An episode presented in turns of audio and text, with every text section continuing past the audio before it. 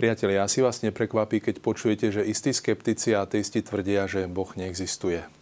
No čo vás môže šokovať je, že existujú skeptici, ktorí dnes argumentujú, že Ježiš Kristus neexistoval. Ešte raz kvôli jasnosti. Nie, že by títo skeptici hovorili, že kresťania nesprávne pochopili Ježiša alebo že ho nesprávne predstavujú. Takéto myšlienky už tiež dlho kolujú medzi ľuďmi v pohľade na kresťanstvo. No mýtická teória o Kristovi, o ktorej chceme hovoriť dnes, alebo tzv. mýticizmus o Ježišovi, e, spočíva v tom, že tvrdí, že Kristus neexistoval. Jej hlavné argumenty, ale aj slabé miesta tejto teórie si chceme dnes predstaviť.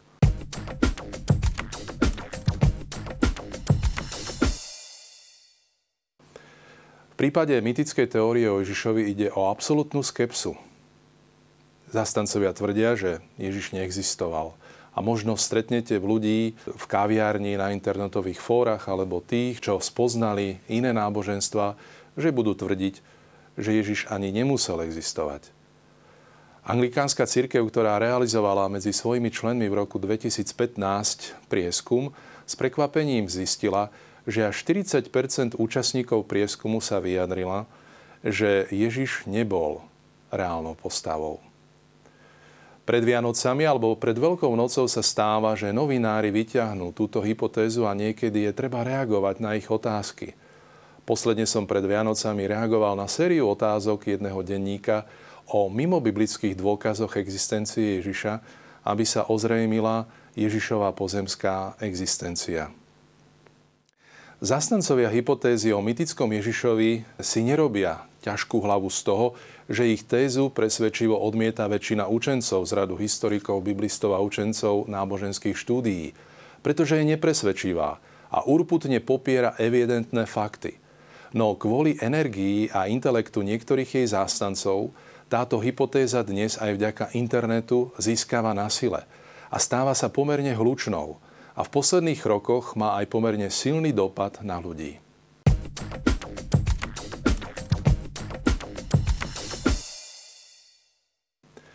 Táto okrajová, ale hlučná teória o mytickom Ježišovi sa vyznačuje tromi opornými bodmi. Prvý bod spočíva v tom, že evanielia nie sú podania očitých svetkov, naopak sú neskoršieho dáta. To znamená, že boli napísané oveľa neskôr ako udalosti, ktoré sa snažia zaznamenať. S týmto sa dá súhlasiť, keďže boli napísané e, až po niekoľkých rokoch a po napísaní listoch svätého Pavla. Markovo evanílium sa kladie do obdobia rokov 65 až 70 a všetky ostatné evanília do neskoršej doby. Avšak podľa zástancov mýtického Ježiša sú evanielia plné legend a mýtov, ktoré sa sem dostali pod vplyvom iných náboženstiev. Po druhé, táto teória tvrdí, že v novozákonných listoch vraj nie zmienky o historickom Ježišovi. Argumentuje sa, že listy sa zaujímajú iba o nebeskú bytosť Ježiša, ktorý žije v božskom svete a nejde tu o skutočnosti, o niekoho, kto by žil na zemi. A po tretie, zástancovia tejto hypotézy tvrdia, že v svetských prameňoch nie je žiadnej zmienky o zázrakoch Ježiša. Možno poznáte záznamy židovských a grecko-rímskych zdrojov, ktoré označujú Ježiša nielen za historickú osobu, ale aj za divotvorcu. Ale myticisti Ježiša to odmietajú. Tvrdia, že tieto dokumenty prišli k nám od skorých, ranných písateľov, ktorí do nich vložili svoje dôkazy. Chcem teda venovať osobitnú pozornosť najmä druhému a tretiemu tvrdeniu tejto hypotézy. Priblížime si, že skutočne Pavlové listy o historickom Ježišovi hovoria a na pár príkladoch si ukážeme, že jednoducho to nie je pravda, že by neexistovali odkazy na Ježiša v Pavlových listoch.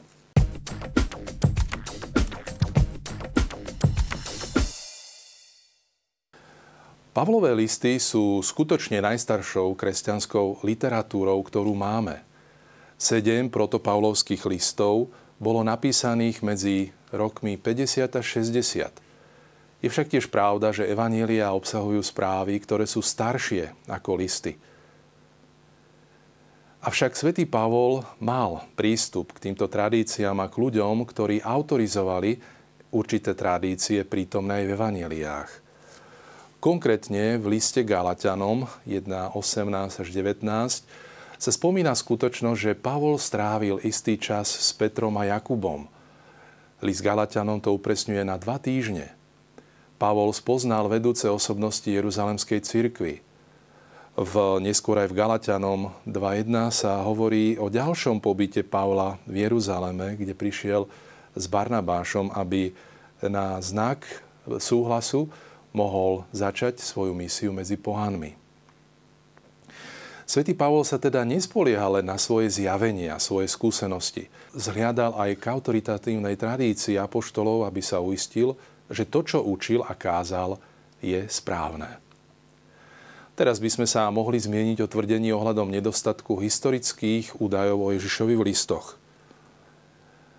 Citujem jedného z hlavných mysliteľov o hypotézy o mytickom Ježišovi kanadského nezávislého učenca Erla Dehertyho, ktorý tvrdí, v novozákonných listoch sa nespomína počatie Ježiša ako človeka, ktorý nedávno žil, učil, konal zázraky, trpel a zomrel zásluhou ľudských autorít, alebo že vstal z hrobu mimo Jeruzalema.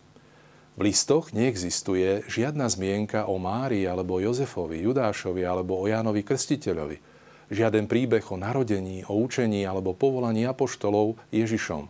Žiadna zmienka o svetých miestach alebo miestach Ježišovej činnosti. Nie zmienky o Kalvárii ani o prázdnom hrobe. Toto ticho je také prenikavé a zmetočné, že pokusy o vysvetlenie sa ukázali ako neadekvátne. Zdôrazníme si pár vecí z tohto citátu. Ak nie je žiadna zmienka o Márii ani o Jozefovi, listy sa nezmenujú o jeho narodení. Čudné uvažovanie. Žiadna zmienka o jeho vyučovaní podľa myticizmu, žiadna zmienka o prázdnom hrobe. Fakt je ten, že listy neobsahujú tento typ detajlov, ktoré sa očakávajú tam, kde sa hovorí skôr o dejinom Ježišovi.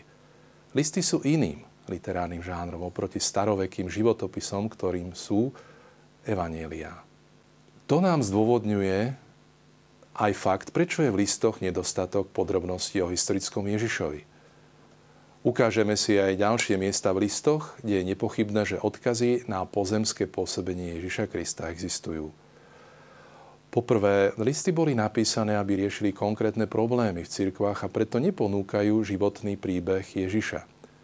Keď čítate list Rimanom, alebo prvý list Korintianom, keď čítate list Galatianom, alebo Jakubov list, či prvý Petrov, Autor píše určitej skupine veriacich ľudí z konkrétneho dôvodu a zaoberá sa určitou skupinou problémov.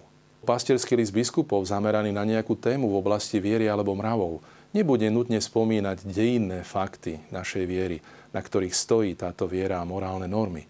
To však neznamená, že tieto veci neexistujú alebo neboli stanovené. Autori listu predpokladajú, že ľudia, ktorí počúvajú tento pastierský list o základných veciach viery už vedia. To nás vedia aj k druhej myšlienke.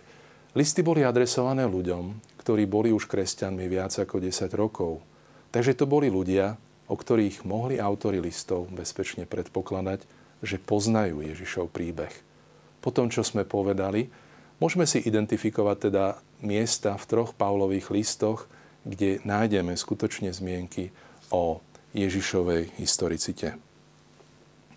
Keď čítame list Rímanom a list Galatianom, tak hneď v úvode listu Rímanom nájdeme e, záhlavie, ktoré hovorí o poslovi, ktorý adresuje svoj list Rímanom. Pavol, služobník Krista Ježiša, povolaný za apoštola, vybraný hlásať Božie evanelium, ktorého Boh vopred prislúbil vo svetých písmach skrze svojich prorokov o svojom synovi, ktorý podľa tela pochádza z Dávidovho rodu.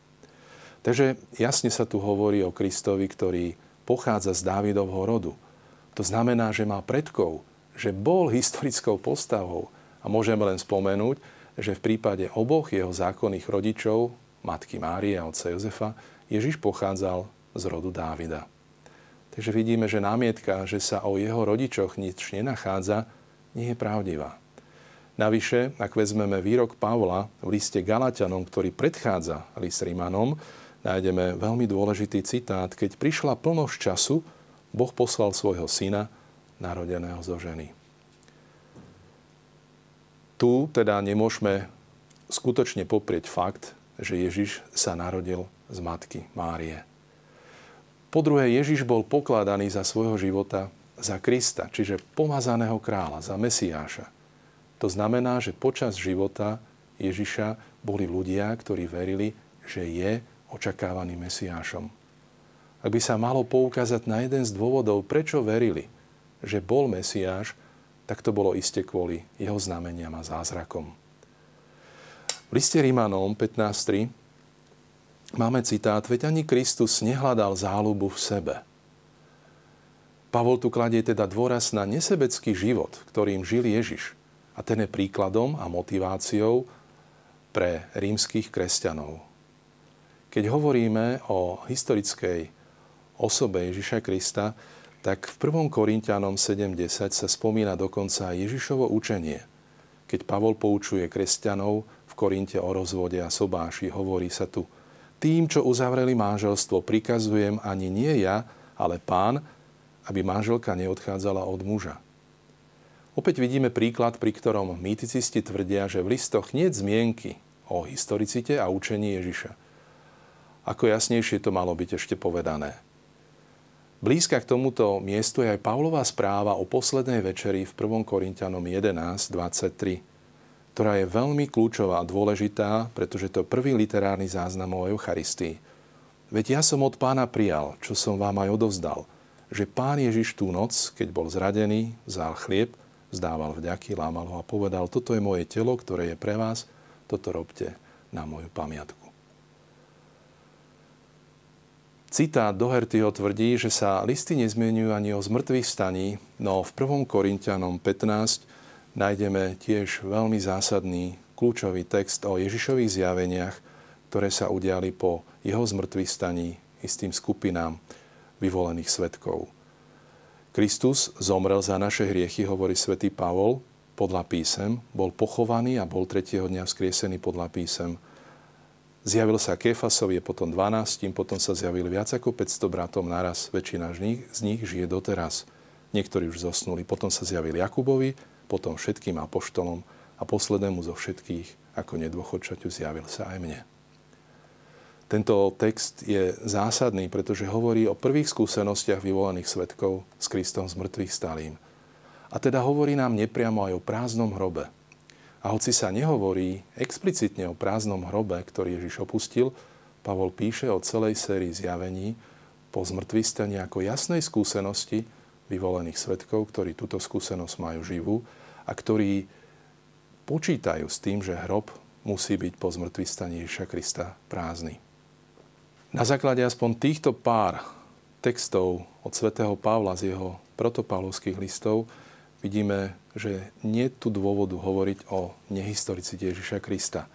Ježiš bol synom židovského národa a listy na to, že je Židom, odkazujú. Nie je teda len nebeskou postavou, hoci v čase písania listov ho Pavol vyznáva ako osláveného Božieho syna.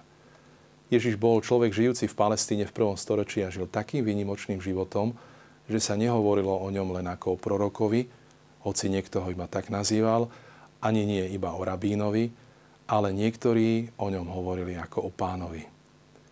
Veľký britský novozákonník James Dunn hovorí o tvrdení, že v listoch nie odkazu na historického Ježiša, ktorý prezentujú mytizisti, že toto je absurdné tvrdenie, ktoré jednoducho znižuje dôveryhodnosť argumentov hypotézy myticizmu o Ježišovi.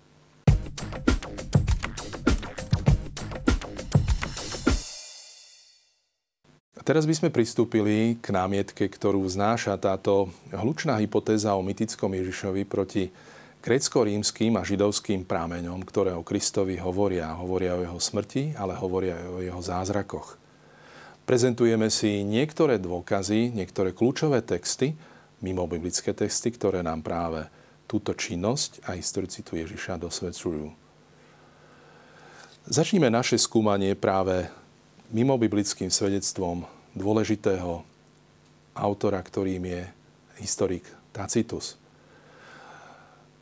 Jeden učenec hovorí, že pravdepodobne táto zmienka od Tacita je najdôležitejšia zmienka o Ježišovi mimo Biblie.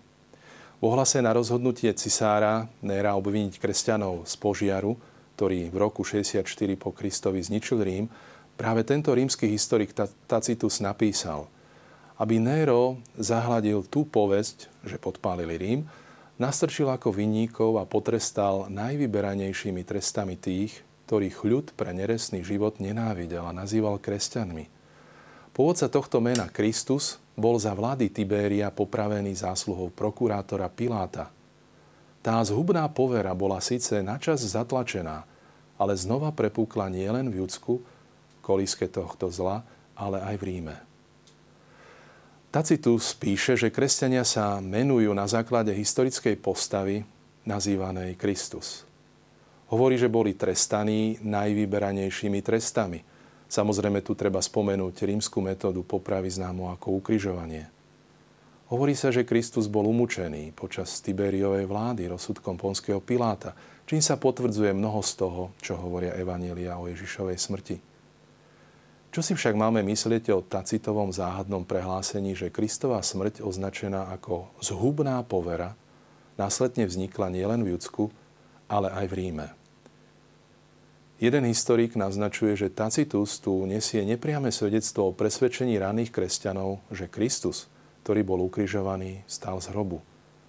Zatiaľ, čo táto interpretácia je možno špekulatívna, pomáha objasniť inak – bizarný výskyt rápidne rastúceho náboženstva založeného na oslave muža, ktorý bol ukrižovaný ako zločinec.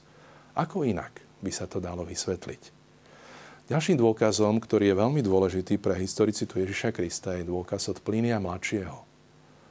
Tento zdroj o Ježišovi a ranom kresťanstve je v listoch Plínia mladšieho podaný cisárovi Trajanovi.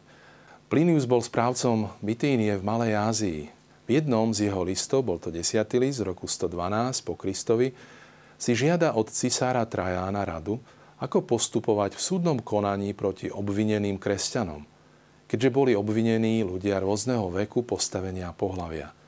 Na jednom mieste v liste odhali informácie, ktoré získal o kresťanoch. Hovorí, schádzali sa v určitý deň, pred úsvitom, spievali piesne na oslavu Krista ako Boha a zavezovali sa prísahou voči zločinom, že sa nedopustia krádeži, lúpeži ani cudzolostiev, že dodržia dané slovo a že nezaprú zverený majetok, keď budú požiadaní o jeho vrátenie.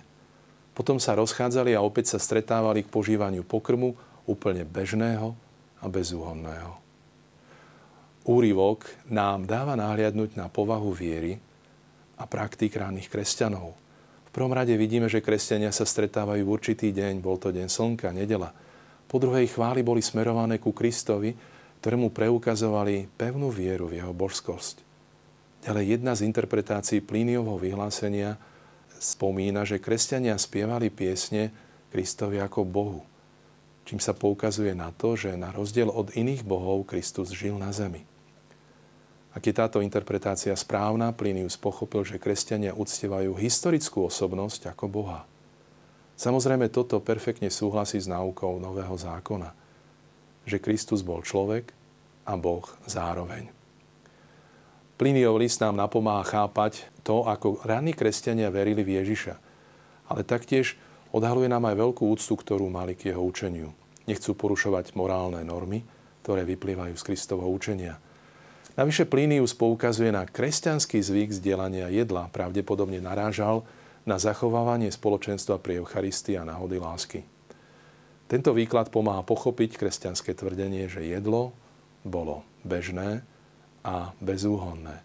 Často totiž boli nútení čeliť kresťania obvineniam z toho, že praktizovali nejaké kanibalistické rituály.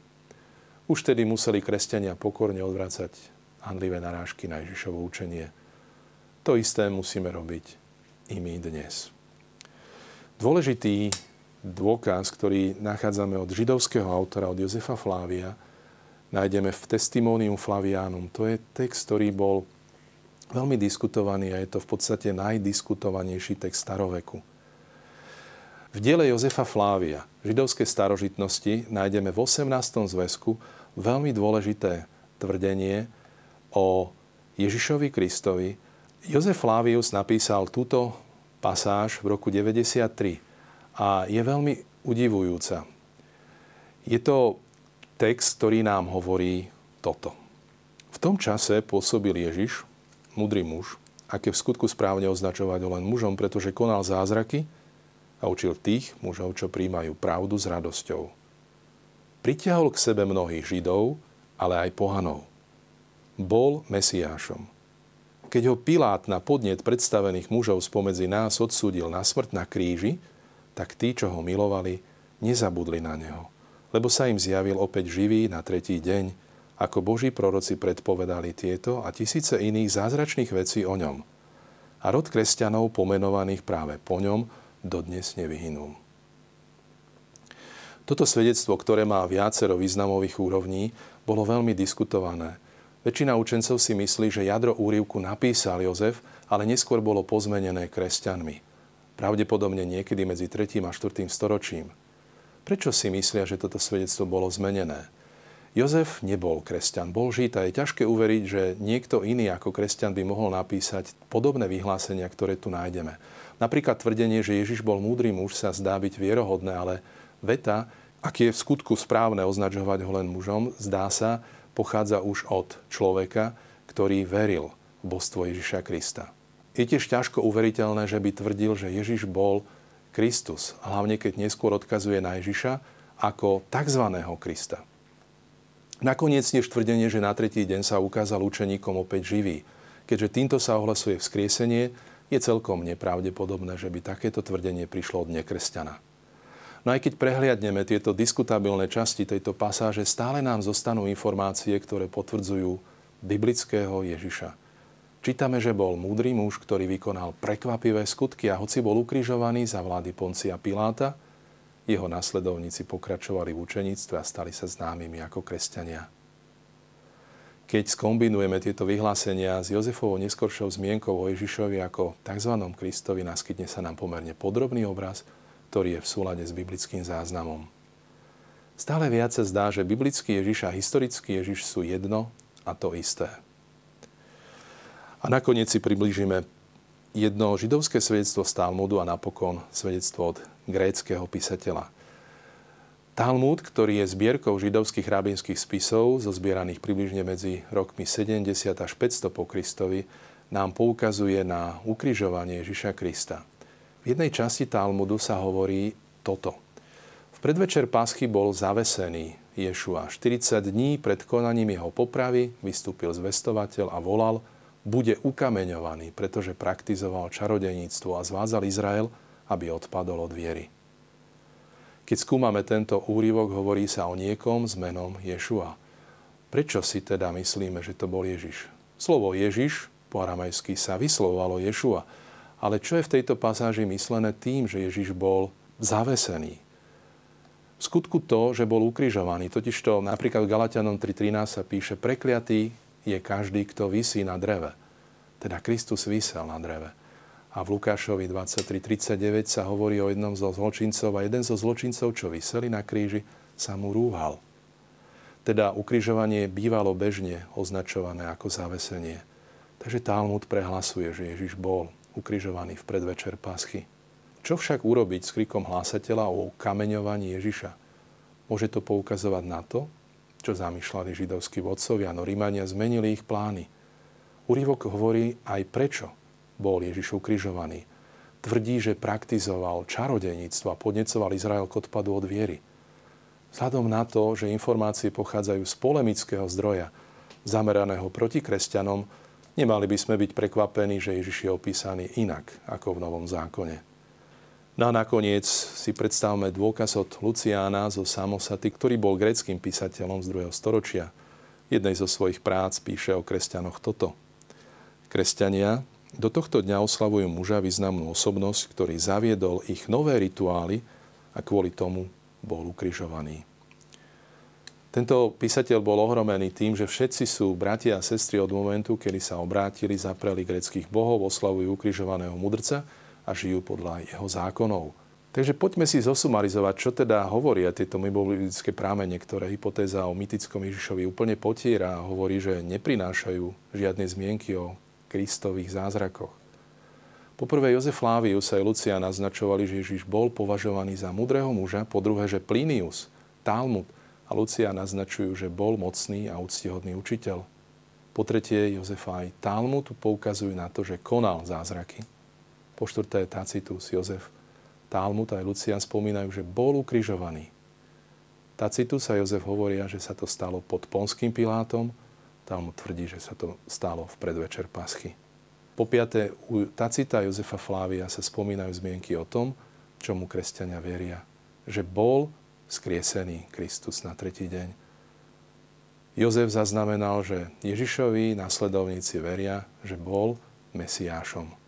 Nakoniec obaja Plinius a Lucian svedčia o tom, že kresťania oslavovali Ježiša ako Boha. Skvele teda vidíme, ako tento malý výber starovekých nekresťanských zdrojov potvrdzuje naše znalosti o Ježišovi z Evanielii.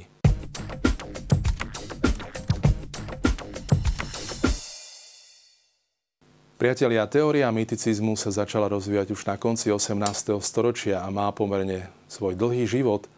Hoci Evanielia sú teologicky spracované udalosti a slova Ježiša Krista, predsa obsahujú niektoré veľmi spolahlivé historické informácie. Bart Ehrman, ktorý nie je veľkým fanúšikom kresťanstva a vyvracia ideu tejto teórie, že by príbeh o Ježišovi povstal na fikcii založenej na pohanských mýtoch zomrelých a vzkriesených božstiev. Pretože prví kresťania boli primárne ovplyvnení aj v pohľade na Ježiša židovskými ideami a starým zákonom a nie grécko-rímskymi pohanskými ideami. S opakovanou naliehavosťou predkladaná hypotéza o mytickom Ježišovi, že Kristus neexistoval, sa dnes vôbec teda seriózne neberie do úvahy historikmi ani odborníkmi v danej oblasti.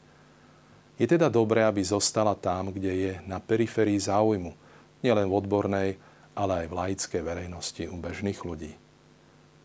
Ďakujem vám za pozornosť.